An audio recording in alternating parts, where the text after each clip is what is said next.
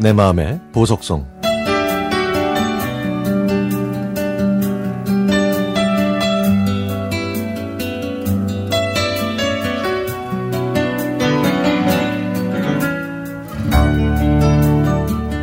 10년 전 초가을 당시 평범한 회사원이었던 저는 외근을 하고 있었습니다.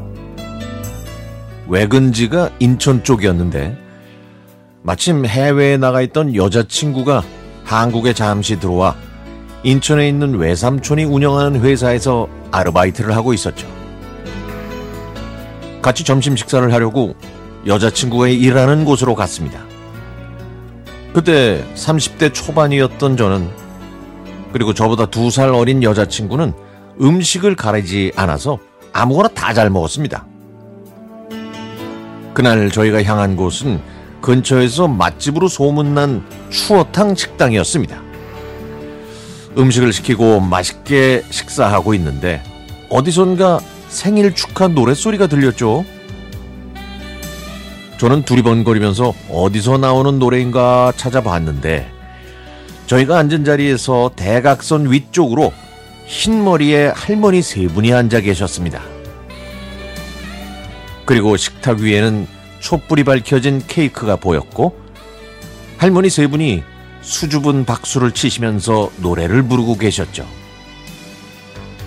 저희는 숟가락을 내려놓고 함께 박수를 치면서 같이 노래를 불렀더니 할머니들, 할머님들께서 저희를 보시고 웃으셨습니다.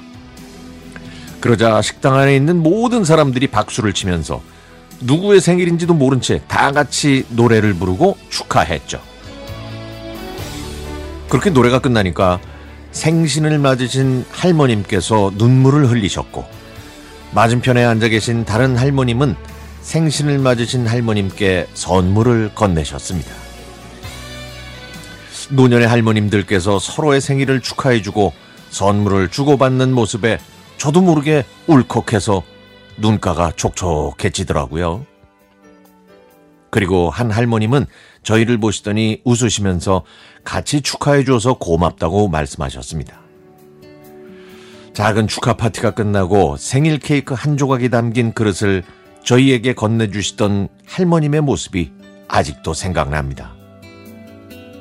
왜 그날의 기억이 아직도 이렇게 생생하고 선명할까요?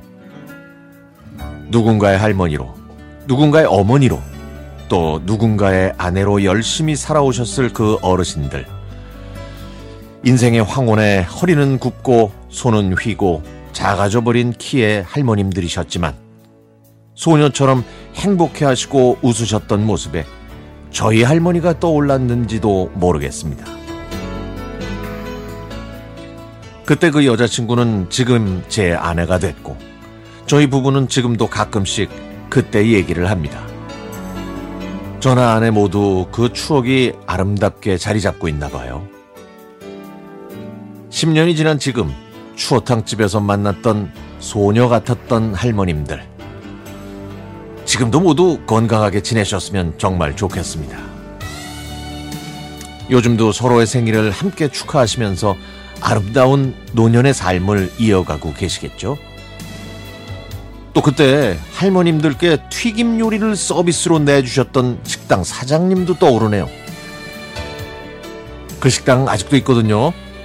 아, 오랜만에 아내와 함께 가서 그때의 추억을 환기시켜 보고 싶습니다.